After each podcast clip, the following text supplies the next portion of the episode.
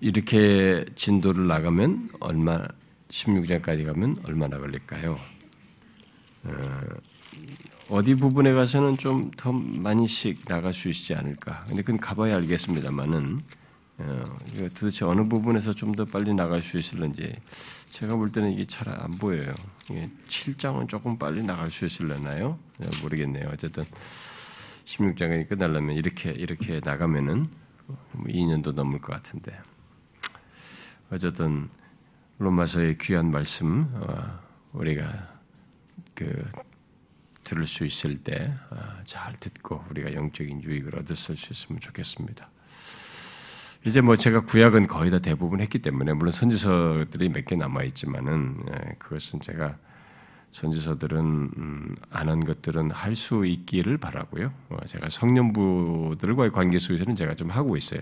어, 예레미야도 했고 에스겔도 지금 하고 있고 쭉 있는데 제가 호세아서 같은 경우는 어, 아마 허락이 되면 이게 이 시간에 하든지 아마 주일날 강의를 한번 하고 싶은 마음도 있고 그랬어요. 그리고 이 디모데 후서 같은 경우는 제가 옛날에도 얘기했다시피 어, 제가 이 사역 마무리할 끝자락에 가서 한 2년 잡고 하기를 원하고. 그러니까 이제 근주일 난예배 할 생각이죠. 근데 그 외에는 제가 이 다시 예, 신약에 있는 다른 내용들을 복음서, 사도행전 다 했고 서신서만 남았는데 계시록, 요한 1, 2, 3서 다 했고 어? 뭐 새벽기도 시간에 고린도 전후서는 여러분들이 이미 다 듣고 있고 서신서도 몇 개 안 남았네요. 빌립보서도 제가 어디까지 갔습니까? 거의 2장, 3장까지 좀 하다가 뭐 멈췄지 않습니까?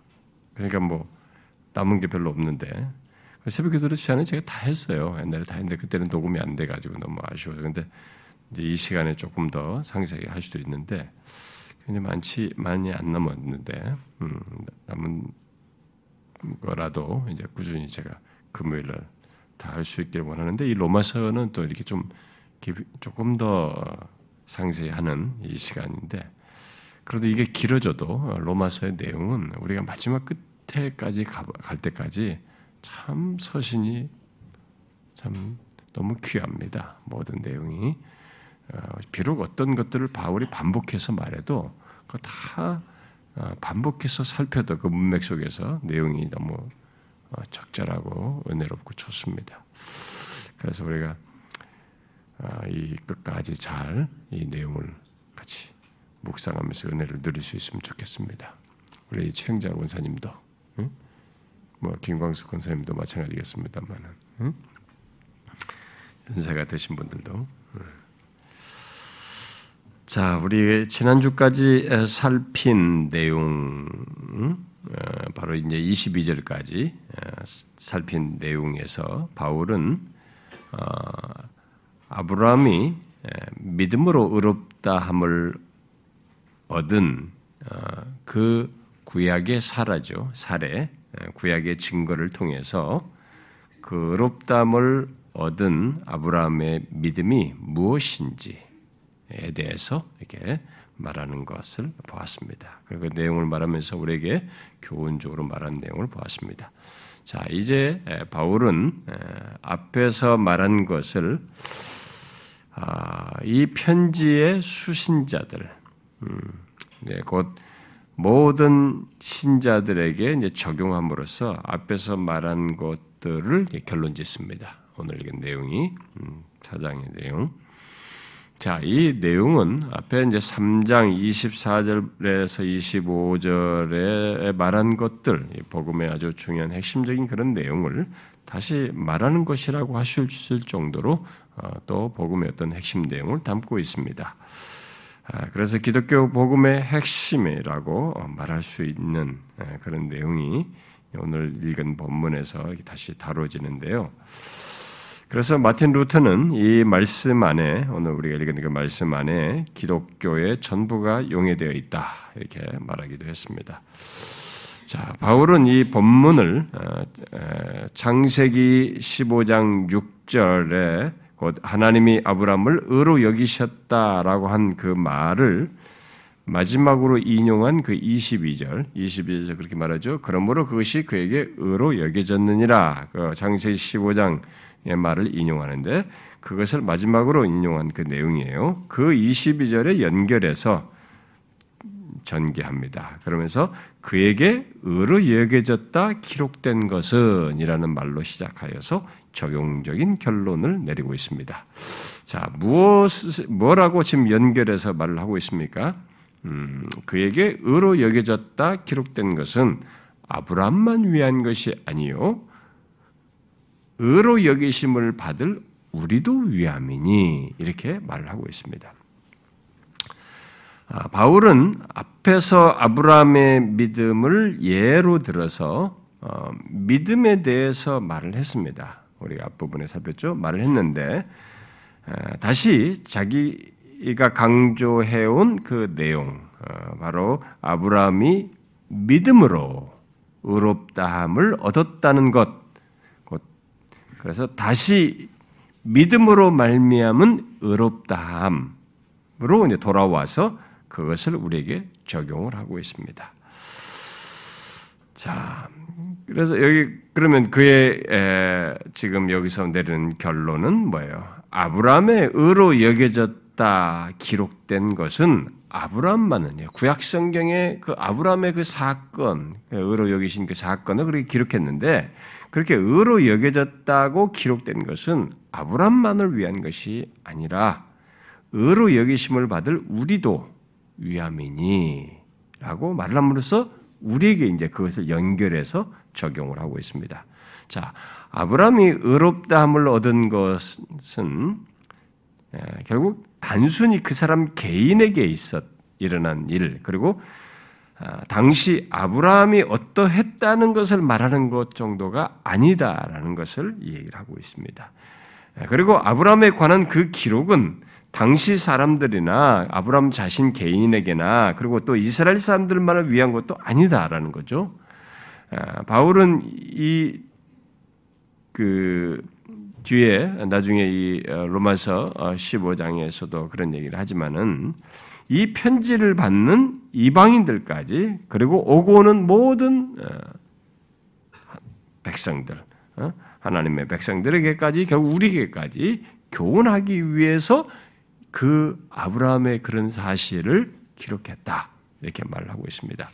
그래서 그것은 결국 성경 전체가 그런 내용, 그런 성격을 가지고 있죠. 아브라함 사건만이 아니라 모든 것인데 지금 여기서는 의롭다 하심을 관련해서 아브라함의 사건이 바로 우리와도 그렇게 우리에게 말하기 위함이다라고 얘기를 하고 있습니다. 근데 여러분 뒤에 로마서 한번 뒤에 15장을 좀 보시면은, 음?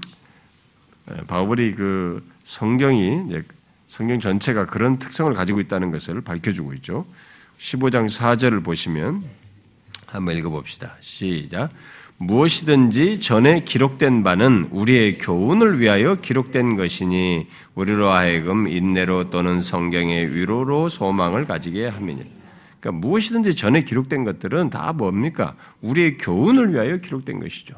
그 지금 아브라함의 사건도 결국 여기서 기록된 것은 그때만의 아브라함 개인에게 한 것이 아니고 결국 우리를 위한 것이다. 우리에게 교훈하고자 한 것이다라고 얘기를 하고 있습니다. 그러므로 바울은 아브라함이 믿음으로 의롭다함을 얻은 것은 하나님이 아브라함을 그렇게 의로 여기셨듯이 결국 뭡니까? 우리들도 그 뒤로 오고 오는 모든 사람들도 똑같이 의로 여기셨다는 것을 같은 방식으로 그렇게 하셨듯이 우리도 똑같이 그렇게 하신다는 것을 말하는 것이라는 것을 얘기해 주고 있습니다. 곧 아브라함을 의로 여기신 동일한 하나님이죠. 그를 예, 여기신 의로 여기신 동일한 하나님이 동일한 방법으로 우리 또한 의롭다 하신다. 오고 오는 모든 사람들에 대해서 똑같이 그렇게 하신다. 라는 것을 말하기 위함이었다. 그것을 위해서 기록된 것이다. 이렇게 얘기하는 것입니다. 바로 아브라함이 하나님을 믿음의 의로 여기셨듯이 우리들이 예수, 우리 주를 죽은 자 가운데서 살리신 하나님을 믿는 자, 그런 그 자를 의롭다고 하신다. 라고 말을 하고 있습니다. 자, 하나님께서, 어, 사람을 구원하는 방식이 결국 이 내용을 통해서 여기서 말하는 말을 통해서 보면 처음부터 끝까지 주님께서 재림하실 때까지 동일하다라는 것을 아브라함에게 하셨던 동일한 방식으로 하신다라는 것을 여기서 말을 해주고 있는 거죠. 아브라함이 믿음으로 의롭담을 얻은 그 동일한 방식으로 예수 그리스도를 죽은 자 가운데서 살리신 그 하나님을 믿는 자는 모두 의롭담을 얻는다. 이렇게 말을 하고 있습니다. 성경은 흔히 음, 예수 그, 그리스도를 믿음으로 구원을 얻는다라는 표현을 일반적으로 쓰죠. 예수 그리스도를 주 예수를 믿음으로 구원을 얻는다. 그래서 사도 바울이 빌립보 감옥에 가셨을 때도 그 간수에게 간수가 자야할 때 간수에게 뭐라고 그랬어요? 주 예수를 믿어라. 그래야면 너와 내 집이 구원을 얻으라. 이렇게 예수 그리스도를 믿으라고 해서 구원을 얻는 것에 대한 믿음의 대상으로서 본이 흔히 말할 때 주 예수를 일반적으로 말을 합니다. 아, 그런데 이 여기서 어, 그 보니까 오늘 읽은 내용에서 보니까 예수 우리 주를 죽은 자 가운데서 살리신 이 어, 바로 하나님을 믿는 자를 의롭다 얻는다라고 말하고 있습니다. 그러니까 예수 그를 믿는 자를 의롭다 함을 얻는다, 구원을 얻는다 이렇게 우리가 일반적으로 하는데 어, 여기서 바울은 예수 우리 주를 죽은 자 가운데서 살리신 이죠. 하나님이죠. 그 하나님을 믿는 자를 의롭다 한다라고 의롭다 하신다고 말을 하고 있습니다. 자, 이것은 음, 어, 두 가지 측면을 두 가지로 어, 이해를 할 수 있겠죠. 하나는 아브라함이 믿은 하나님, 예, 아브라함이 그 믿은 하나님과 동일한 하나님을 믿음으로써 어, 또 동일한 하나님에 의해서 의롭담을 얻는다는 것을 강조하기 위해서 어, 바울이 일치시켜서 말한 것이라고 볼 수 있겠고 한편에서는 또 다른 하나는 우리의 구원 또는 의롭담을 얻는 것이 예수를 믿음으로써 예수 그리스도를 믿음으로써 이렇게 말을 하지만 그 예수 그리스도는 어, 어떤 연결고를 가지고 있냐면 그 예수 그리스도를 죽은 자 가운데서 살리신 하나님과 분리해서 생각할 수 없다는 것을 여기서 말해주는 것이라고 할 수 있겠습니다. 아, 결국 우리의 믿음은 하나님과 그의 말씀에 대한 것인데 그 하나님은 바로 죽은 자를 살리시는 하나님이에요. 어, 우리가 지난 앞에서 배웠죠? 17절에서 보았던 것처럼 그 하나님은 바로 죽은 자를 살리시는 하나님이에요. 특히 우리의 구원을 위해서 십자가에 달려 죽으신 예수 그리스도를 다시 살리신 하나님이시. 그것을 지금 이렇게 묶어서 연결해서 이 얘기를 하고 있는 것입니다. 이 세상에는 하나님을 믿는다라고 하는 사람들이 많이 있습니다. 어? 뭐 우리가 이 세상에 뭐 무신론자들이 있다 어떻다 하지만은 이 세상 전체에 보면은 하나님을 믿는다고 하는 사람들이 굉장히 많습니다. 일단 여러분들 보면 하나님을 믿는다라고 하는 종교 대, 종교로서 하나님을 믿는다고 하는 그룹은 유대인들도 하나님을 믿는다고 말해요. 예, 무슬림도 마찬가지. 무슬림도 알라인데 그 알라는 성경이 하나님이에요. 그들의 개념이에요. 하나님이돼. 그러니까 하나님을 믿는다. 예, 다 이게 종교들도 있습니다. 그리고 일반적으로 하나님을 믿는다고 하는 사람들이 굉장히 많습니다. 이 세상에는요. 어, 뭐 사상가들 속에도 그렇고 뭐 철학자들도 그렇습니다. 일반적인 의미에서 하나님을 믿는다고 하죠. 심지어 교회 다니는 사람들 중에도 하나님을 일반적인 차원에서 믿는다고 하는 사람들이 있어요. 그러나 여기서 바울이 말한 걸 우리가 주목해야 돼요. 여기서 바울은 의로 여기심을 받는 믿음이라고 하는 것은 의로 여기심을 받는 믿음은 이런 일반적인 하나님을 믿는 것이 아니라는 겁니다. 무슬림이든 유대인들이든 이렇게 그리고 또 어떤 사람들이 일반적으로 하나님을 믿는다고 하는 이런 그런 하나님이 아니에요. 그게 아니라 예수 그리스도를 죽은 자 가운데서 살리신 하나님이에요.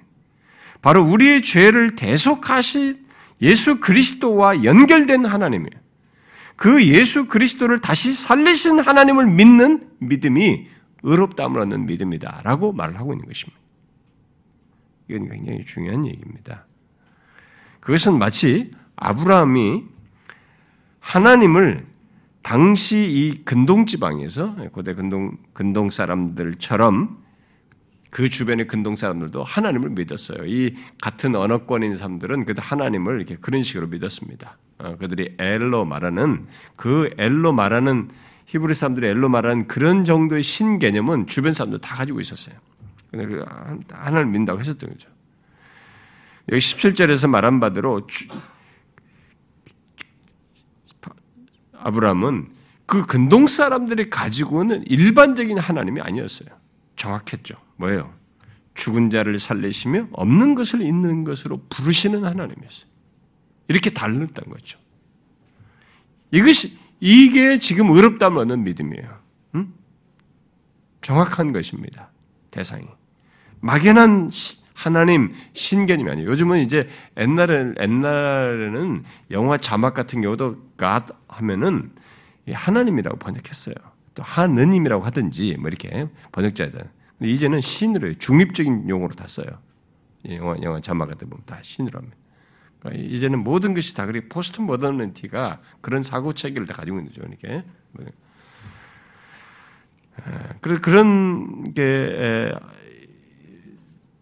막연한 하나님 신개념으로 사람들이 이제 하나님을 생각을 하는데 성경에서만 의롭다함을 얻는 믿음은 그렇게 막연한 하나님이 아니라는 거죠. 아브람부터 정확했던 것입니다. 죽은 자를 살리시며 없는 것에 있는 것으로 부르시는 그 하나님이었던 거죠. 이런 사실을 통해서 성경은 믿음을 정확히 하는 것입니다. 곧 일반적으로 하나님을 믿는다라고 믿는다는 것이 아니라 아주 정확한 사실을 알고 어, 내포 그것을 내포한 믿음. 막연한 하나님이 아니라 실제로 역사 속에서 우리와 인격적인 관계 속에서 우리의 믿음을 아시고 그에 대해서 반응하시며 실제로 죽은 자를 살리시고 우리의 죄를 지시고 십자가에 달려 죽으신 역사 속의 그 예수 그리스도를 역사 속에서 살리신 그 하나님을 믿는 믿음 이것이 의롭다는 믿음이다 이렇게 말을 하고 있는 것입니다. 그러니까 아무런 그냥 아 그냥 믿어 그, 그러면 의롭다는 뭐 이게 아니에요. 그래서 여기서 지금 바울이 예수 그리스도를 믿음으로 의롭다면 얻는다는 이 일반적인 생각과 함께 연결돼서 여기서 지금 하나님을 의롭다 하심을 믿는 것을 하나님을 믿는 것으로 얘기했을 때 바로 이런 구체성 있는 하나님을 예수 그리스도를 죽은 자를 살리신 하나님으로 알고 믿는 것을 이 얘기를 하고 있습니다.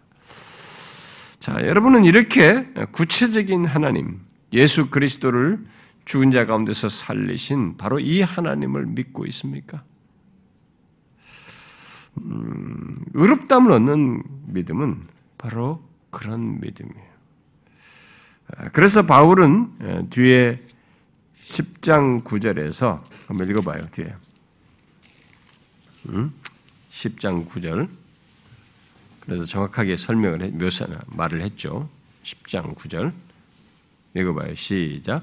내가 만일 내 입으로 예수를 주로 시인하며 또 하나님께서 그를 죽은 자 가운데서 살리신 것을 내 마음에 믿으면 구원을 얻으리라. 자, 여기서도 내 입으로 예수를 주로 육신을 입고 오신 그분을 주로 시인하며 하나님께서 여기도 주 하나님께서 하나님께서 바로 그분을 예수를 죽은 자 가운데서 살리신 것을 내가 마음에 믿으면 구원을 얻으리라 이렇게 얘기했습니다. 아, 이런 믿음을 가져야 구원을 받는다. 예수를 죽은, 죽은 자 가운데 살리신 하나님을 믿는 것이 구원을 얻는 믿음이다. 어렵다면 얻는 믿음이다. 이렇게 말하고 있습니다.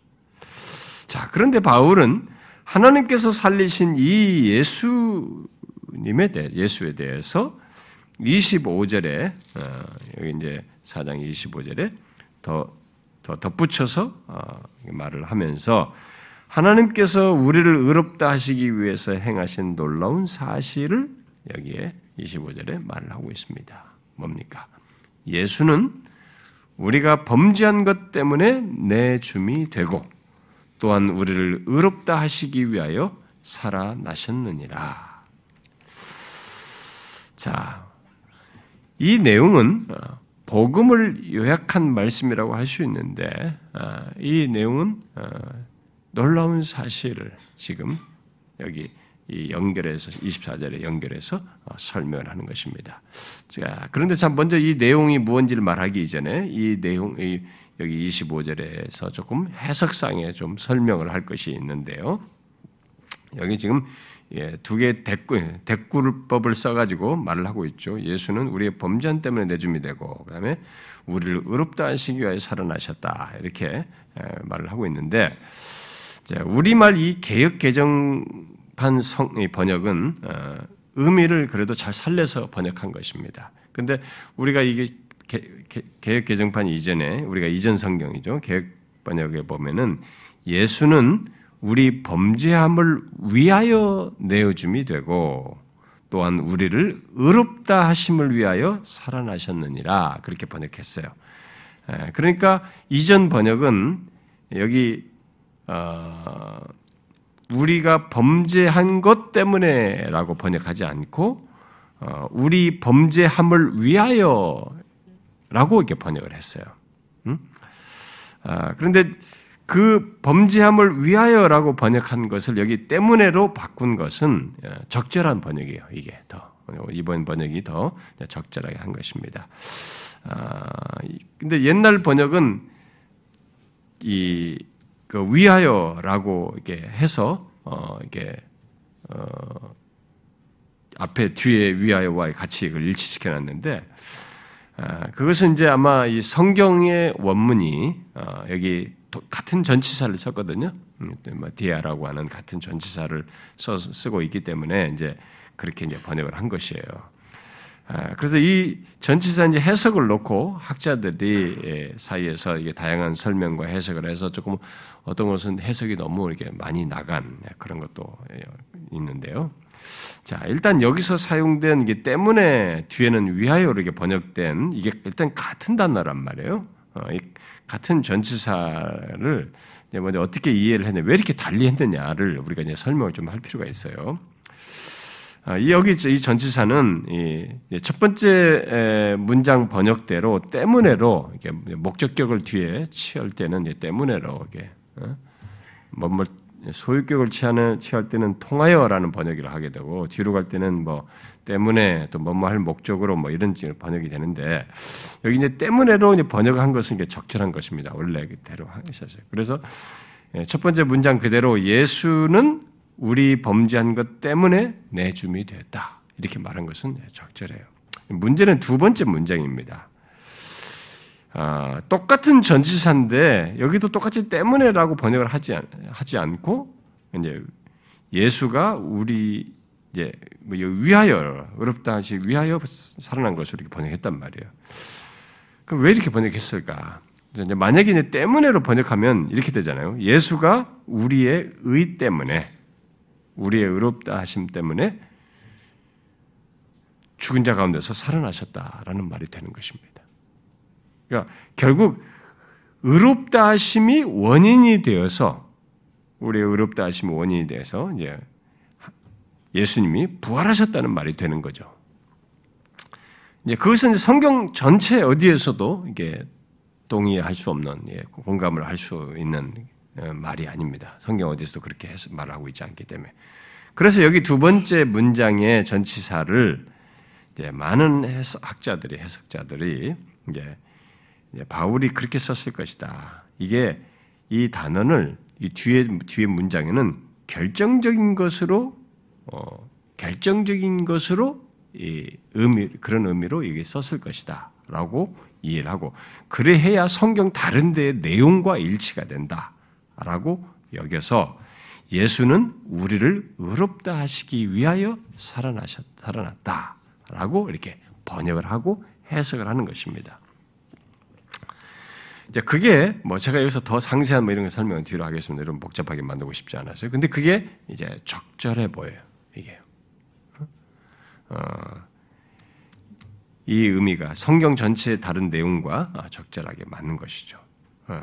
자, 그런데 여기서 이제, 이제 주목할 내용은 그러면 이제 그렇게 해서 말하고자 하는 내용이에요. 바울이 이것을 통해서 말하고자 하는 내용이 무엇인가라는 거죠. 아, 바울은 하나님께서 살리신 예수님에 대해서 이제 앞에 24절을 말하고 어? 예수 우리 주를 죽은 자 가운데 살리신 일라고 이렇게 말을 하고 이어서 그 예수님에 대해서 여기 25절을 말을 하고 있는 것입니다. 자, 어떤 내용이에요? 예수님이 우리의 범죄 때문에 내 줌이 되었다.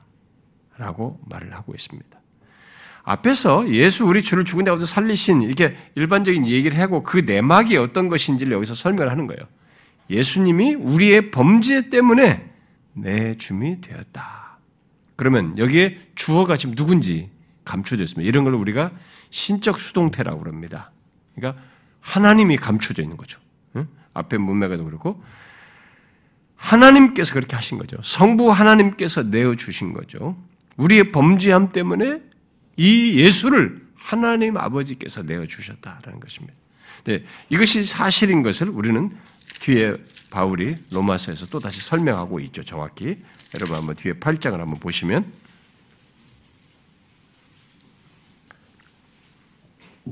자 8장을 한번 봅시다.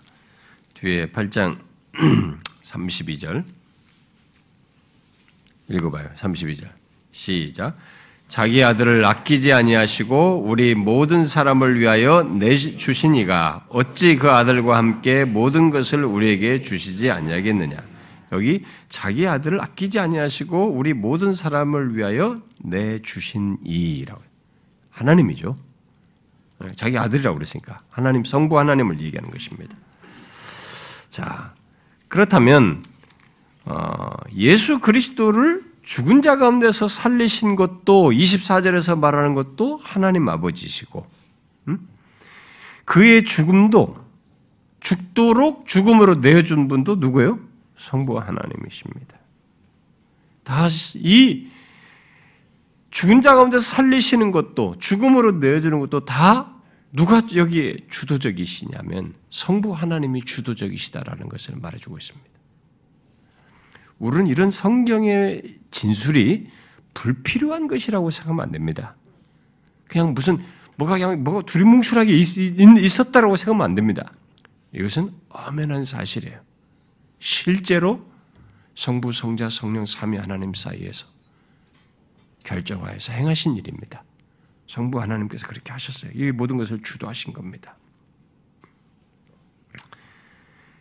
중요한 것은 우리들이 이런 사실을 얼마나 정확히 알고 이것이 나의 신앙에도 하나님을 알고 깨닫고 그분을 정확히 인지해서 의식하고 경배한 거나 하나님을 향해 신앙의 행동을 하는데 반영이 되는가라는 거예요. 그러니까 이런 것들을 배워보지 않고 정확히 알지 못하는 사람들은 그런 것들을, 그런 것들이 자기에게 신앙에 반영이 안 되는 거죠. 이럴 필요까지 있나라고 할지 모르지만 성경은 필요가 있는 것입니다.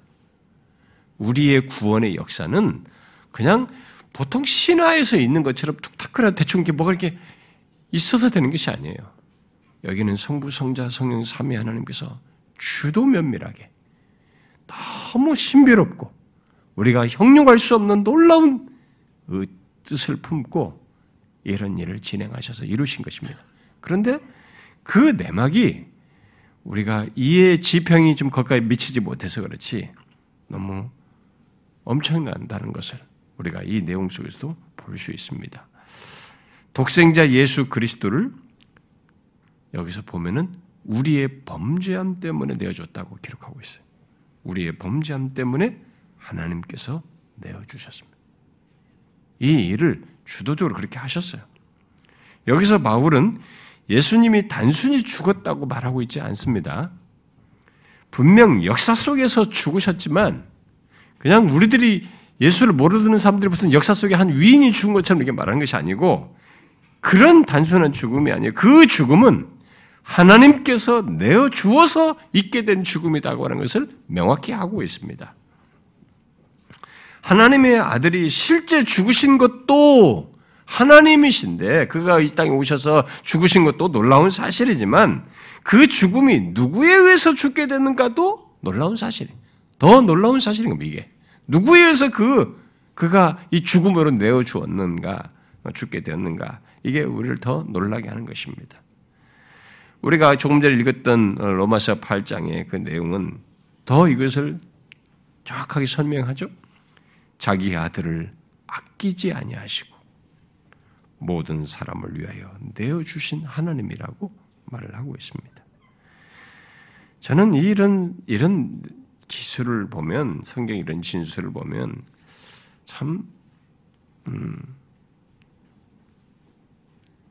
제가 가지고 있는 이 이해력의 한계 때문에 정말 답답해요. 어떤 때는 그냥 어떤 깨우침 안에서 깨, 깨닫게 하심 안에서 마음의 감동이 성령께서 주시는 것 뭐 그 정도이지 아, 너무 이게 경이로워요. 음.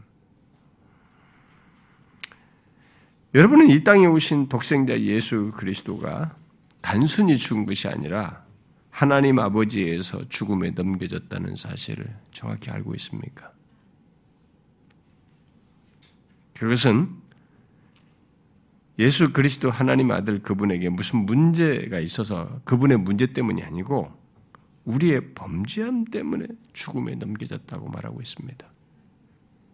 이게 한없이 기이한 거예요.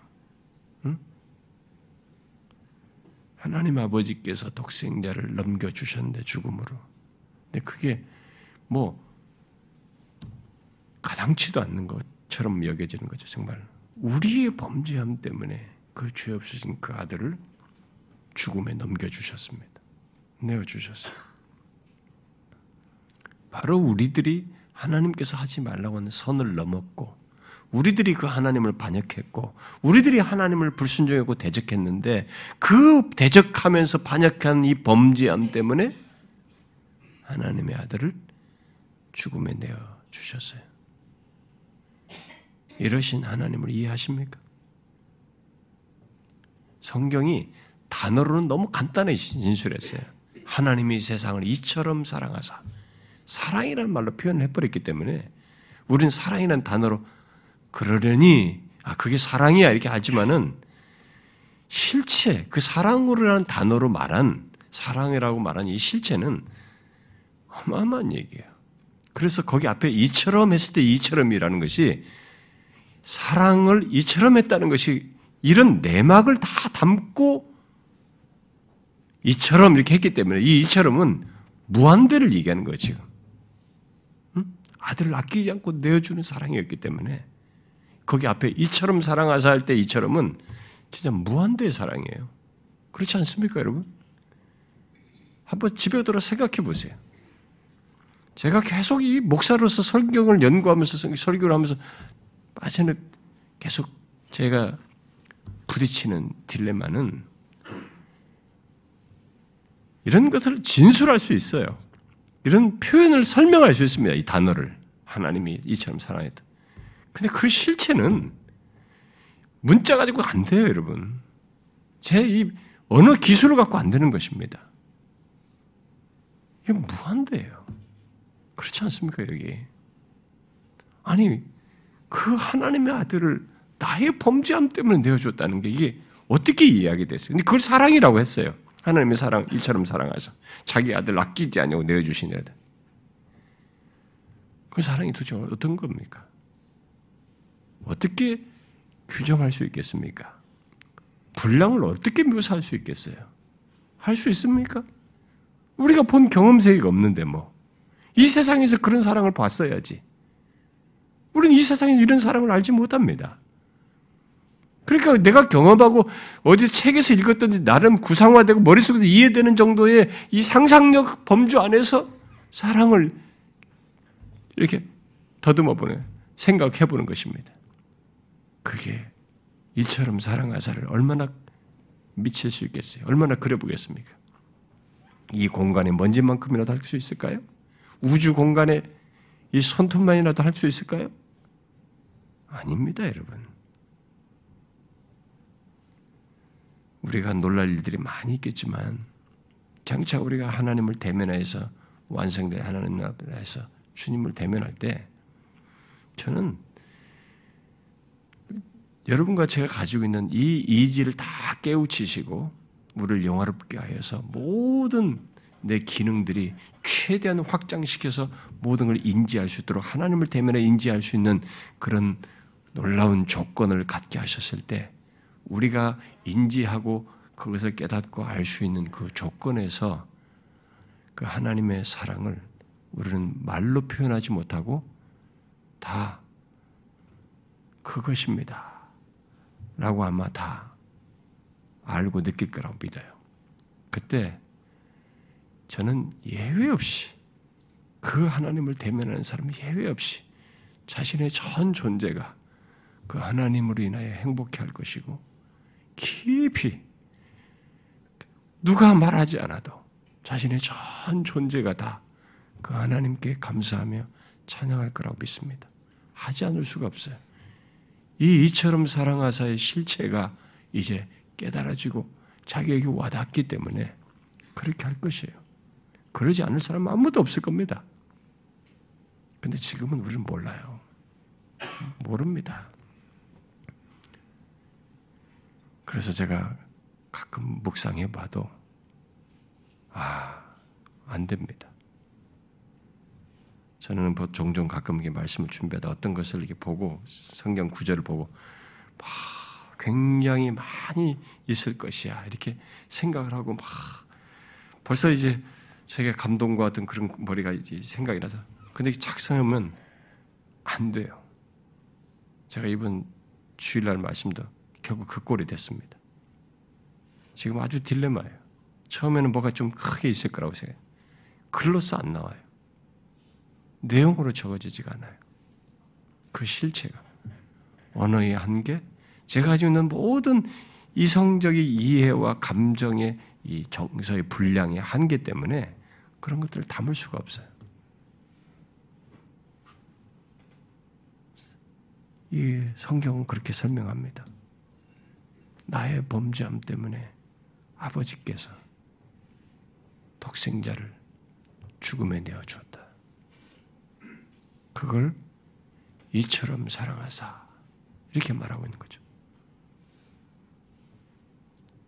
그러니까 우리가 그런 사랑을 예수 믿는 자는 그런 사랑을 받은 거죠. 그러니까 어려서부터 성장 과정이 뭐 나는 사랑을 못 받아봤어 해도 이 하나님을 제대로 알게 되면 자존감이 낮을 수가 없어요. 저는 오늘날 이 심리학에 의해서 자존감 문제를 자꾸 얘기하는데 나는 예수 그리스도 안에서 이 하나님의 사랑을 알고 경험하는 사람은 자존감이 심히 높아진다고 믿어요.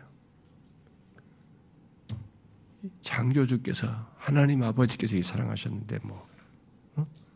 사람들 몇십 년짜리 주변에 있는 친구 이 사람들이 나를 조금 못 사랑해 줬다고 그게 뭐겠어요? 다 옛날 얘기죠. 기억도 안 나는 얘기예요.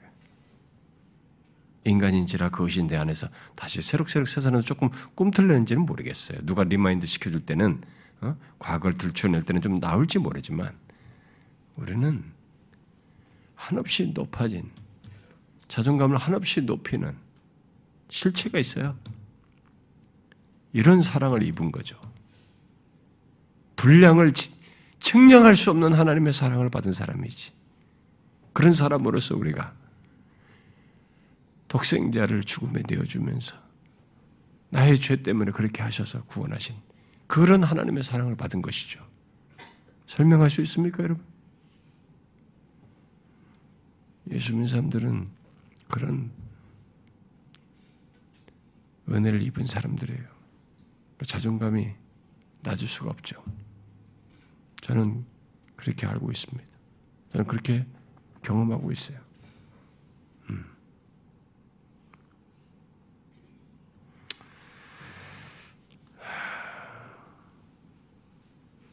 의롭다함을 얻는 이 믿음은 바로 이런 사실을 믿는 겁니다. 우리를 구원하시기 위해서 처리해야 할 우리의 죄를 바로 우리의 죄 때문에 하나님께서 독생자를 죽음에 넘겨주셨다는 하나님 아버지께서 나의 죄 때문에 독생자를 넘겨주셨다는 이런 사실을 그대로 믿는 것이요. 그게 의롭다 없는 믿음인 것입니다. 그래서 앞에 우리가 살폈던 그 3장 25절에서도 그랬잖아요. 3장 25절. 이 예수를 하나님이 그렇죠? 이 예수를 하나님이 그의 피로써 화목제물로 세우셨으니 하나님이 세우셨어요. 예수 믿는 자, 곧 의롭다함을 얻는 자는 자신이 어떻게 의롭다함을 얻었는지 그 내막을 압니다. 그 내막을 알고 그 모든 것을 주도하신 하나님을 믿는 것이죠. 여러분은 자신의 죄 때문에 아들을 아끼지 아니하시고 내어 주셔서 내 죄를 해결하심으로 우리를 의롭다 하나님께서 우리를 의롭다 하셨다는 것 이 사실을 알고 믿고 있습니까? 그게 의롭다함을 얻는 믿음이에요. 그런 하나님의 주도하심을 이미 이사야 선지자는 예언적으로 말을 했습니다. 예, 우리가 익숙한 말씀이면 또 읽어봅시다. 이사야서 53장을 봅시다. 우리는 그런 성경의 선명한 말씀들을 또 읽어도 또 읽어도 경이롭고 너무 기이하고 놀라운 말씀이라고 봐요.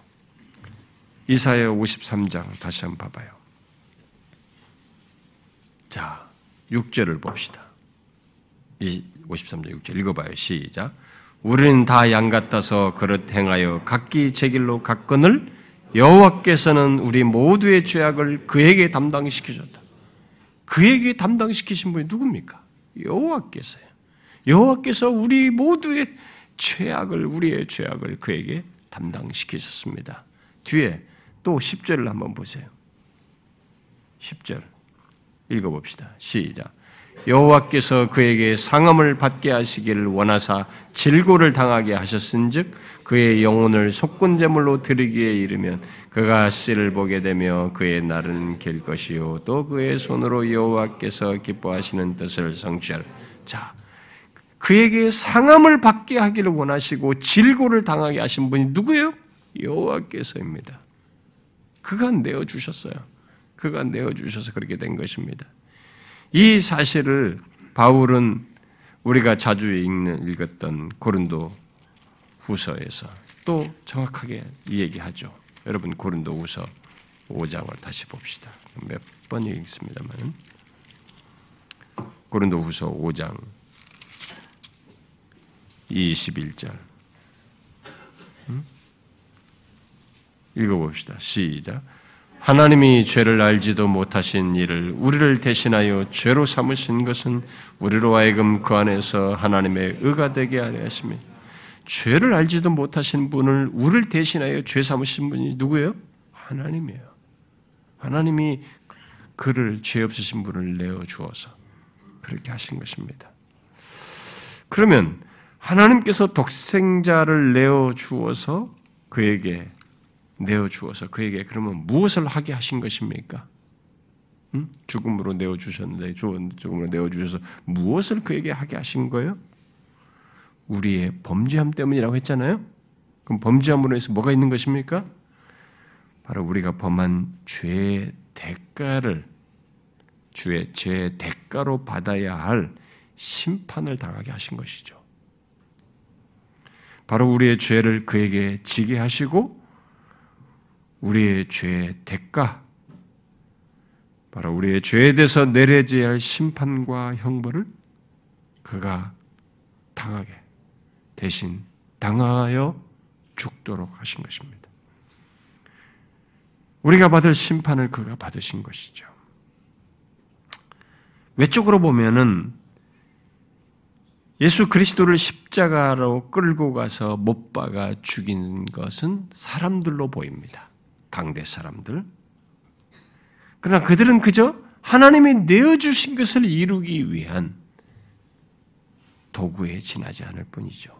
그 모든 것을 주도하신 분은 하나님이셨던 것입니다.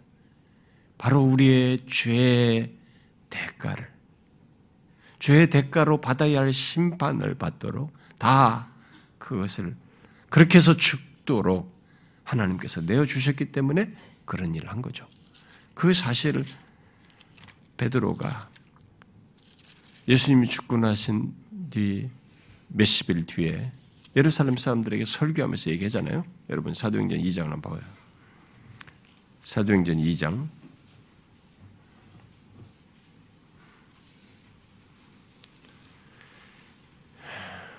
23절 사도행전 2장 23절 시작 그가 하나님께서 정하신 뜻과 미리 아신 대로 내준 바 되었거늘 너희가 법 없는 자들의 손을 빌려 못 박아 죽였다. 사람들이 뭐 예수님을 못 박아 죽였지만 뭐예요? 하나님께서 정하신 뜻과 미리 아신 대로 내주었기 때문에 그렇죠. 응? 하나님께서 하나님께서 정하신 뜻과 미리 하신 바를 따라서 내주었기 때문에 그를 십자가에 못 박아 죽이는 일을 할 수 있었던 거죠. 하나님이 그렇게 하시지 않으셨다면, 내어주지 않으셨다면 그런 일이 벌어질 수 없어요. 예수님께서도 말했잖아요. 베드로가 귀를 잘랐을 때 내가 지금도 열두 영을 더 불러 수천의 천사들을 불러서 사람들을 예루살렘 모인 사람들은 몇이나 된다고. 그, 그 사람들 다 없애버릴 수도 있는 거죠. 주님은 능히 그럴 수도 있어요. 자신이 얼마든지 할 수도 있습니다. 음? 여러분, 이 불, 불순종한 광야 이스라엘 백성들이 어땠습니까? 어? 금송아지 사건일 때도 그렇고, 땅을 갈라서 없애버리면 되는 것입니다. 어? 다 거기에 땅이 갈라서 예루살렘 정도의 사람들 땅을 갈라서 쓰러뜨릴 수도 있는 거죠. 여러분 제가 옛날에 계시록 그 강의할 때도 그런 얘기 했습니다만 주님께서 마지막에 심판하실 때 우리 계시록의 해석자들이 다 이구동성으로 하는 내용 중에 하나입니다만은 여러분 하나님께서 마지막 심판하신 이 도구 중에 하나가 지진이에요. 그것은 전조로부터 많이 나왔지만 이 지진이 하나의 큰 몫을 할 것입니다. 음, 지금 뭐 세, 상이 벌벌 떨잖아요. 아, 근데 뭐, 뭐 어떻게 하겠어요? 뭐 어디서 나타난다, 뭐 예측하고 그렇게 한다. 아, 예측을 해도 감당 못할 지진들이 날 수 있어요. 그래서 뭐 거기 인봉과 대접과 뭐 이런 걸로 계속 할 때 점증적이잖아요. 숫자가 늘어나지 않습니까? 분량이. 이런 심판들도 다 연결돼서 보면 그 여러 가지 방식 중에 지진이 한몫해요. 그 예루살렘 몇 명이나 된다고. 하나님이 뭐 말씀하시면 말씀으로도 다 없앨 수도 있는 거죠. 그게 하나님이 허락하셔서 된 겁니다. 내어주어서 된 거예요. 그리고 예수 그리스도께서 그걸 기꺼워하셨어요. 자기가 우리들의 죄를 지고 기꺼이 죽고 우리의 죄를 대속하기 위를 원하셨고 기꺼이 그렇게 하겠다고 자기가 스스로 나서서 예루살렘을 향했고 죽음을 향해서 달려갔습니다. 십자가를 향해서 간 것이에요. 내어주신 아버지의 뜻을 따라서 정하신 뜻에 자신이 기꺼워하셨고 거기에 함께 하셨고 그렇게 나서게 해서 된 것이지 그렇지 않으면 인간이 어찌 육신을 입으셨지만 그에겐 신성이 있어요. 그걸 어찌 함부로 인간들이 죽일 수 있습니까? 없어요. 있을 수 없는 일입니다. 우리는 이 사실이 왜 성경이 이런 사실을 기술하는지 알아요. 하나님이 내어줬다는 이것이 왜 이렇게 중요하게 강조되는지 있어야만 하는지 이해를 해야 되는 것입니다. 우리의 구원을 위해서 있었던 일이에요. 놀라운 사실을 얘기하는 것입니다.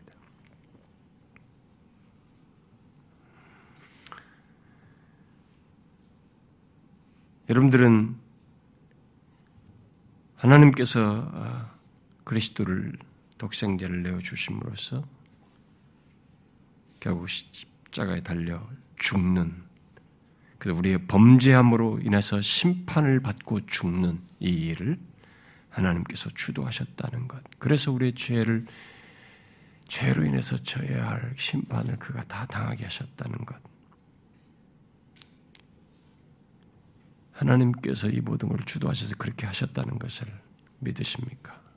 이것이 의롭다함을 얻는 믿음이에요. 이런 내막을 그대로 믿는 것이 어렵담을 얻는 믿음인 것입니다. 이 믿음을 아직 갖지 못한 사람은 얼마나 불행하겠어요. 이 믿음을 가진 사람은 한없이 복된 것이고 이 믿음을 아직 갖지 못한 사람은 정말 불행한 것입니다.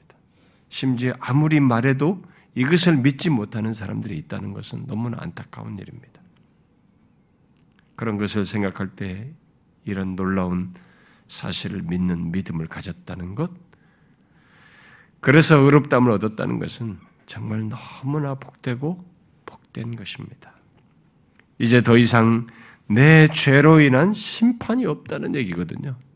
하나님 아버지께서 내 죄 때문에 독생자를 죽음에 내어 줬기 때문에 내 죄로 인해서 받아야 할 심판을 그가 받으셨기 때문에 더 이상 내 죄에 대한 심판이 없다는 얘기거든요. 이게 사실이에요. 이게 실체입니다. 이게 어마어마한 내용이죠. 그러니까 이런 실체의 모든 사실을 그대로 알고 믿는 이런 믿음, 어렵다을 얻는 믿음, 이 믿음을 가진 것이 얼마나 복된가. 형용할 수 없는 얘기입니다. 그런데 바울은 예수님이 또한 우리를 의롭다 하시기 위해서 살아나셨다라고 함으로써 그가 살아나신 것, 곧 부활이 우리의 의롭다 하심을 확증하는 것임을 말해주고 있습니다. 아, 우리가 살폈던 앞에 3장 24절과 25절은 우리의 의롭다함을 화목제물이 되신 예수 그리스도, 바로 예수님의 피로 피와 연결해서 말을 합니다. 어? 우리가 어렵다 먹는 것을 화목제물로 대신 예수, 바로 예수의 피와 연결해서 말해요. 그리고 뒤에 어, 여러분 5장 음, 9절을 한번 봅시다. 뒤에 5장 9절을 보면은 한번 읽어봐요. 시작. 그러면 이제 우리가 그의 피로 말미암아 의롭다 하심을 받았으니 더욱 그로 말미암아 진노하심에서 구원을 받을 것. 여기서는 의롭다 하심을 그의 피로 말미암아 의롭다를 받았다라고 말을 하고 있습니다. 응? 앞에 3장 24절 25절도 그렇고, 응? 여기도 그렇고. 자, 그런데 오늘 본문 여기 25절 하반절에는 뭐라고 말합니까? 응? 의롭다함을 부활과 연결해서 얘기하고 있어요. 앞에는 예수의 피와 응? 화목제물에 든 예수님과 연결되는데 여기는 십자가에 달려서 화목제물이 되신 예수님과 연결했는데 여기서는 이제 부활과 연결해서 말하고 있습니다. 자, 이건 뭡니까? 뭐가 잘못된 겁니까? 모순된 얘기를 하는 겁니까? 그게 아니죠. 이것은 예수님의 피, 바로 십자가의 죽음, 이쪽은 부활. 죽음과 부활 어느 한쪽에 의해서 우리가 의롭다면 얻는다는 것을 말하는 것이 아니고, 그걸 말하려는 것이 아니고, 우리, 우리의 의롭다함을 예수 그리스도의 죽음으로 말을 하든, 부활로 말을 하든, 이 두 가지가 십자가의 죽음과 부활이 분리될 수 없이 서로 내포된다는 사실을 얘기하고 있는 것입니다. 서로가 포함하고 있는 거죠. 음? 이것은 여러분들이 정확히 잘 이해하고 있어야 됩니다. 바울이 고린도전서에서 우리가 흔히 읽는 내용이 있잖아요. 음, 내가 예수 그리스도와 그의 십자가 외에는 알지 않기로 작정했다 이런 얘기 나오죠. 그러면 이런 말을 했다고 해서 바울이 부활을 배제하는 것이냐? 그건 아닌 것입니다. 어떤 사람들은 그런 식으로 자꾸 얘기하는 거예요. 그리스도의 십자가가 의미를 가지려면 거기에는 반드시 부활이 있어야 합니다. 어? 음, 그리고 부활이 그저 하나의 기적이 아니라 우리를 살리는 구원과 관련되려면 그 부활은 반드시 그리스도의 죽음과 관련이 있어야 돼요. 죽음을 내포해야 하는 것입니다. 그런데 어떤 사람들은 이런 사실을 생각하지 않고 십자가를 말하면 왜 부활을 말하지 않느냐고 자꾸 또 얘기를 하고 어? 아, 좀 부활을 좀 더 얘기해야지 뭐 십자가만 얘기한다 이렇게 말을 하는 사람들이 있고 어? 또 부활을 말하면 또 왜 십자가를 말하지 않느냐 이렇게 말하는 사람들이 있어요. 그건 이런 사실을 성경이 십자가를 얘기할 때는 다 부활을 전제해요. 내포해서 얘기하는 겁니다. 부활을 얘기할 때도 십자가를 죽으심을 얘기해서 말하 똑같습니다. 네, 그런데 어떤 사람들은 이런 그 물론 이런 게 있어요. 실제로 그렇게 그 중에 어떤 하나에 치우쳐서 기형적으로 주장하는 사람들이 있습니다. 예.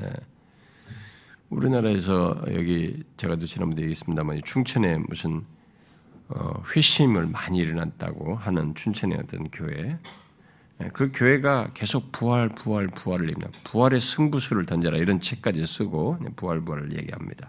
그러니까 부활을 강조해서 예, 부활하신 것에 대한 역사적인 사실들 이런 사실들을 강조해 가지고 그다음에 이 부활하신 주님에 대한 이제 로드십이죠 주제권 주대심을 인정함으로써 그것이 그런 전환을 이 사람이 받아들이고 거기에 반응을 한 것을 가지고 회심이다라고 하는 것입니다. 그런데 의외로 거기에 사람들이 그런 것들을 그런 접촉점 속에서 그런 체계를 가지고 그렇게 사람들을 이끈 것을 이렇게 체계적으로 배워보지 못한 사람들은 그게 이제 자신들의 회심으로 어, 거기서 이제 눈물도 흘리고 내가 이제 과거에 이런 옛 생활에 이거 털고 이게 섰다면 변화를 줬다고 하면서 이렇게 변화를 주, 어, 하는 것으로 해서 회심한 것으로 얘기하고 그 회심 간증들이 계속 실리기도 하고 아, 그러기도 합니다. 거기는 그런 회심을 하면 회심 낭독물 써도 다 기록을 남기고 글로 써서 하고 또, 또 실기도 하고 신문에도 실기도 하고 그러고 있습니다. 그래서 그래서 거기에는 회, 그 회심하기 위해서 서울에서까지 글로 가기도 하고 막 그런다고 그래요. 근데 거기 사람도 많이 늘어나고 그랬다고 굉장히 매스컴도 나오고 막 그랬습니다. 그래서 이제 목회자들까지 모아가지고 부활의 승부수를 던져라라는 이런 논지로 부활을 강조하고 그랬습니다. 어, 저는 그런 부분에 좀 퀘션이 있어요. 지난번에 한번 얘기했습니다만은 아, 저는 그런 발상 자체가 벌써 치우쳤다고 저는 생각이 듭니다. 아, 아, 교회가 이게 부활을 얘기할 때 부활 속에 아까도 말했다시피 그리스도의 죽으심과 이것이 전제되어 있어요. 그런데 여기서 부활을 승부수라고 얘기했다는 것 자체가 벌써 어떤 이 부활을 가지고 강조해서 어떤 극대화시키는 그런 활용 가치로 활, 활용을 했다는 얘기가 되고 결국은 성공 자신들의 어떤 성공적인 역사의 비결을 그것으로 얘기하면서 목회자들에까지 부활의 승부수를 던지라고 이렇게 가르쳤다는 것 자체도 벌써 이게 일종의 영광의 신학을 저는 말한 것이라고 봐요. 십자가 신학이 아니라 여러분 사람이 어, 부활의 역사적인 사실들을 자료들을 다 제시해주고 우리가 역사 속에 실제로 일어났으니까 또 증거자들이 많지 않습니까? 그 성경에서 예수 그리스도께서 부활하셨다는 이 부활의 사실들을 다 증거들까지 제시하고 그런 사실들을 이들에게 이성적으로 어떤 것을 받아들이게 해서 그것을 깨닫고 어, 그것을 믿도록 받아들여서 그 역사적인 사실로서 너무나 수긍할 수밖에 없는 그리스도의 부활을 받아들이고 아 그러니까 이제 그분이 나의 주인이시다라고 하면서 삶의 전환을 하는 이것만으로 회심을 단정짓는 것은 저는 조금 위험할 수 있다고 봐요. 가능할 수도 있어요, 분명히. 거기 또 긍정적으로 얼마나 말할 수 있는 것도 있습니다. 그러나 그렇게 마치 이렇게 하나의 틀로서 어? 이렇게 과정처럼 프레임으로서 이렇게 말을 해서 그렇게 하는 것은 저는 굉장히 위험하다고 봐요. 그러니까 벌써 우리들이 이렇게 정상적인 이 성경에서 말하는 정상적인 진리를 균형 있게 말을 해서 가지고는 사람들의 신선도가 떨어지는 거예요. 다 아는 거고 어디서 이미 다 들었던 것이기 때문에 그것에 대해서 뭔가 좀 이색적이어야 되는데 비중을 뒤로 탁 둔 거죠. 부활이라는 것에. 가지고 이 부활의 역사성을 놓고 그것을 받아들이고 예, 수긍하는 것을 통해서 그러한 예수 그리스도께 이제 그 주대심을 인정하면서 삶을 내어드리는 자기를 복종하는 어? 이런 것으로 결국 전환을 했는 그것이 회심으로 얘기하는. 물론 그런 과정 속에서도 저는 회심이 있을 수 있다고 믿어요. 왜냐 옛날에 사형리가 제가 항상 얘기했지만 사형리가 이 불안전하고 잘못된 오류를 많이 나올 수 있지만 그런 것을 통해서도 하나님은 또 섭리 속에 그 부족한 것 속에서 어떤 사람을 구원하는 일도 할 수 있기 때문에 있을 수 있다고 믿습니다. 그러나 하나님의 진리는 가능성을 보고 던지는 게 아니에요. 어? 이것을 해서 이것이 그러면 이단들도 다 그런 것이거든요. 가능성을 가지고 하나님의 진리는 정황부한 것입니다. 오류가 없도록 해야 되는 것이에요. 거기에 항상. 오류의 가능성을 끼고 있다는 것까지 아는데도 그래도 이것을 통해 효과가 있을 것이 이것이 사람들이 좋아하고 어떤 것이 있을 거라는 것 때문에 이 오류를 감추고 던지는 것은 벌써 말씀 전하는 자가 말씀을 맡기신 계시를 맡기신 그분 앞에 정직하지 못한 거예요. 그리고 벌써 사단에게 농락될 수 있는 여지가 있는 것이죠. 그 씨앗이 숨겨져 있어요. 사단은 그것을 가지고 거기에 분명히 거짓된 위선자들, 거짓된 회심자들을 양산시킬 수 있는 여지가 생기는 것입니다. 사단은 그 일을 이룰 수 있을 거예요. 기독교 진리는 분명히 하나님의 진리에서 아닌 것이 위험성 있고 균형을 상실한 진리인데도 그걸 알고 전하는 것은 벌써 위험한 일을 하는 것입니다. 말씀을 맡은 자들, 전하는 자들은 절대로 그래서는 안 돼요. 그건 하나님 앞에서 죄를 범하는 것이며 하나님의 계시를 스스로 기만하는 것입니다. 그렇지 않아요. 이 부활에 대해서나 죽음에 대해서 이 둘을 분리시킬 수 없어요. 이렇게 기형적으로 하는 사람들이 있지만 그것 둘 자체는 서로를 내포하는 것입니다. 그런 면에서 여기도 이 본문도 그런 맥락에서 이해해야 되는 것입니다. 그리스도의 죽음과 부활을 뗄 수 없는 것으로서 각각의 내용이 서로의 내용 속에 예, 의미를 갖기 때문에 내용 속에서 의미를 갖기 때문에 그런 이해와 확신을 확신 속에서 각각을 이렇게 말하도록 성경이 가르치는 말을 따라서 우리가 이해를 하고 따라야 되는 것입니다. 그러므로 우리들이 이 죽음과 그리스도의 죽음과 십자가와 이 부활, 어, 이 각각을 구분해서 말을 굳이 할 때에는 이해를 돕기 위해서 설명 차원에서 할 뿐이지, 어, 거기서 십자가를 통해서 말하는 이 비밀스러운 그것을 기술하면서 그 내용 속에서 십자가 속에서 어떤 화목제물이다, 뭐다, 속죄다 이런 단어들이 많이 얘기하면서 설명하는 것이 구분해서 하기 때문에 그것을 따라서 설명할 뿐이지 그렇다고 해서 여기에 부활이 없다면 이것은 의미가 없는 거죠. 의미가 없는 것이 서로를 내포하고 있는 것입니다. 그건 설명상의 필요 때문에 하는 것이죠.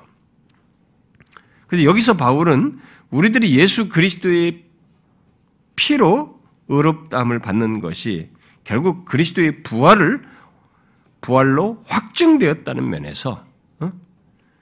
어, 우리를 어, 의롭게 하기 위해서 살아나셨다 이렇게 말을 하고 있는 것입니다. 그러니까 그리스도께서 십자가에서 이루신 것을 바로 부활로서 확증한 거죠. 그래서 우리가 그리스도의 십자가의 죽으심 안에서 우리를 의롭다 하신 것을 이 부활을 통해서 확증하는 것입니다. 그래서 그, 이 묘사를 의롭다 하시기 위해서 살아나셨다. 이렇게 어, 설명을 하는 것입니다. 그러므로 예수 그리스도, 예수님께서 어, 죽으신 것으로 끝나지 않고 부활하셨다는 것, 어? 예, 부활하신 것을 볼 때 결국 뭐예요? 아, 진짜 십자가에서 나의 죄를 지시고 내 죄를 대신해서 지시고 자신이 내 죄 때문에 심판을 당하고 모든 걸 다 당하시해서 나를 의롭다고 하신다고 하는 것이 사실이구나. 정말 맞구나. 확실하구나. 라는 것을 증거해 준 것이죠. 부활이. 응? 연결된 것입니다.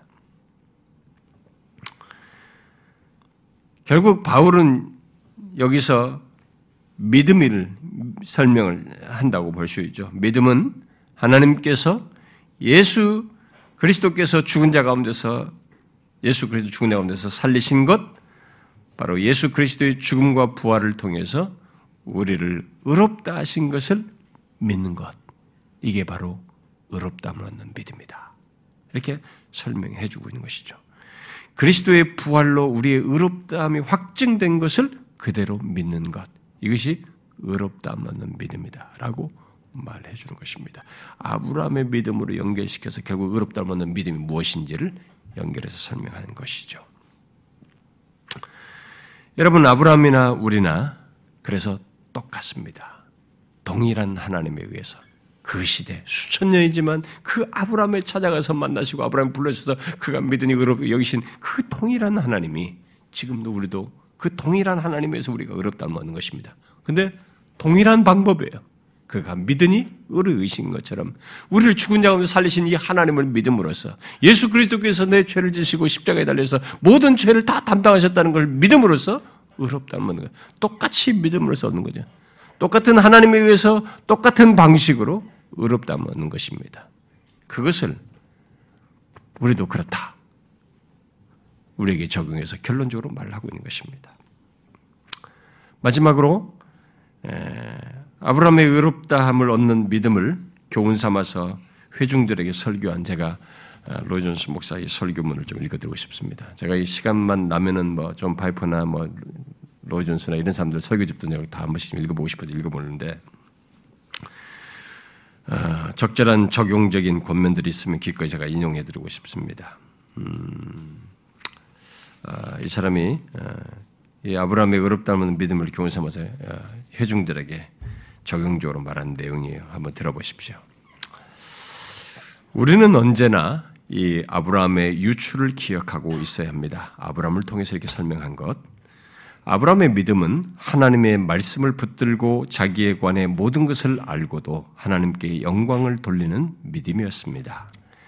여러분과 나의 믿음은 반드시 그와 같아야 합니다. 나는 그렇게 믿는 것을 좋아합니다. 아, 그러나 나는 가공할 죄인이었, 제공이었습니다. 라고 말하는 것은 소용이 없습니다. 믿기를 좋아한다고 말해놓고 그러나 라는 말을 덧붙인다면 여러분은 전혀 그리스도인이 아닙니다. 그리스도인은 예, 그렇습니다. 그것은 사실입니다. 나는 유치하고 절망적이고 무서운 죄인이었습니다. 그럼에도 저는 그리스도로 인하여 하나님의 존전에서 의로 서 있습니다. 라고 말하는 사람입니다. 그는 자기의 과거를 생각할 수 있습니다. 그는 그 자신을 보고 죄의 비열함과 더러움이 아직도 남아있음을 볼 수 있습니다. 그래서 마귀가 너는 그리스도인이라 말할 권리가 있다고 생각하나? 라고 말하면 그는 그렇다. 이 모든 것이 나에게 사실이라 할지라도 나는 그리스도로 인하여 의롭다는 것을 안다라고 말할 것입니다. 그리스도인은 의롭담을 찾기 위해 자신을 바라보지 않고 전적으로 그리스도와 그가 그리스도 안에 있다는 것만을 바라봅니다. 또한 그는 부활에 관한 이 말씀, 즉 그리스도를 죽은 자 가운데서 살리신 가운데 선언하신 하나님의 선언을 믿습니다. 그는 모든 것에도 불구하고 그것을 바라봅니다.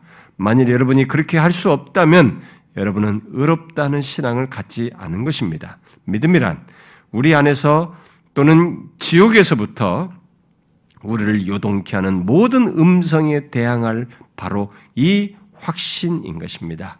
마귀는 여러분에게 와서 이렇게 말할 것입니다. 내가 어떻게 아, 아, 여러분 안에서 어, 말할 것입니다. 내가 어떻게 감히 그러한 것을 말할 수 있을까? 내가 산상설교에 나타난 성도들의 생활, 예수 그리스도의 생활을 들어가 보고 내 생활을 보라 얼마나 약한가? 약한가? 나는 끊임없이 타락하고 있는가? 내가 어떻게 감히 그럴 수 있을까? 아, 이렇게 생각을 갖게 한다는 거죠. 그러나 여러분은 이렇게 말해야 합니다. 나는 이 부활의 말씀을 믿는다. 나는 아브라함에게 말해진 옛 말씀을 믿는다. 그 사람은 사실상 육체적으로 죽은 것과 같았다. 그러나 하나님은 그에게 아이를 가지리라고 라는 것을 일러 주셨다. 그는 하나님을 믿었다.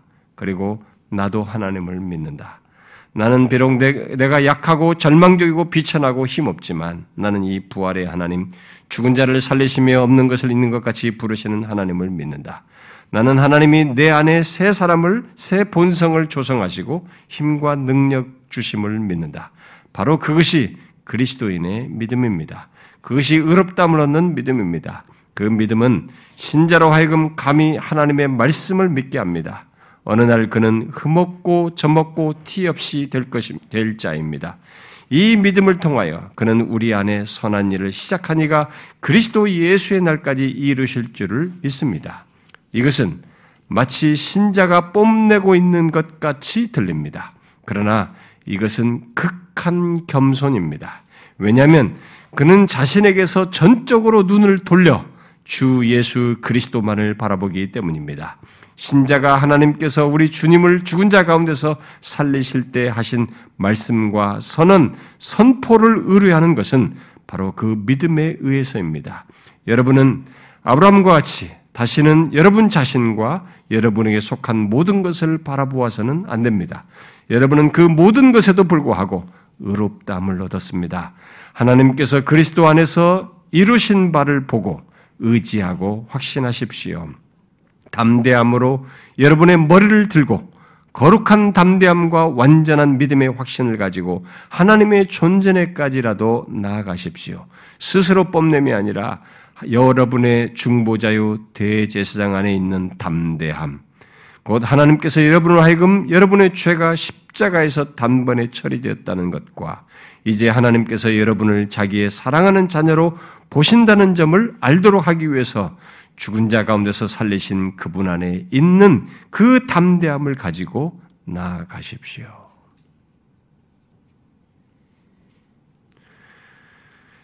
여러분 예수 그리스도 안에서 신자된 것은 뭐 이 로존스가 회중들에게 이런 담대함을 얘기했지만 이 사실을 명확하게 알고 믿으면 나의 결함과 문제가 있는데도 이게 어디서 생겼나?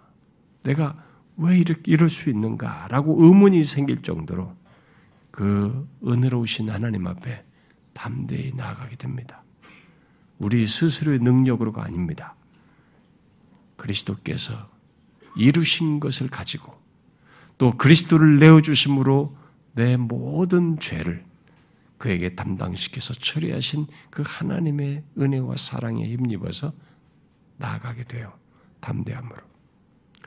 여러분, 이런 정도로 의롭다 하심의 은혜를 여러분들이 아셔야 하고 누릴 수 있어야 됩니다. 이 복된 구원, 의롭다 하심을 풍성히 이렇게 바울이 말해주는 것을 따라 이런 내막을 충성히 여러분들도 다 믿는 바를 따라서 그렇게 하나님을 대하고 누릴 수 있기를 바래요. 기도합시다.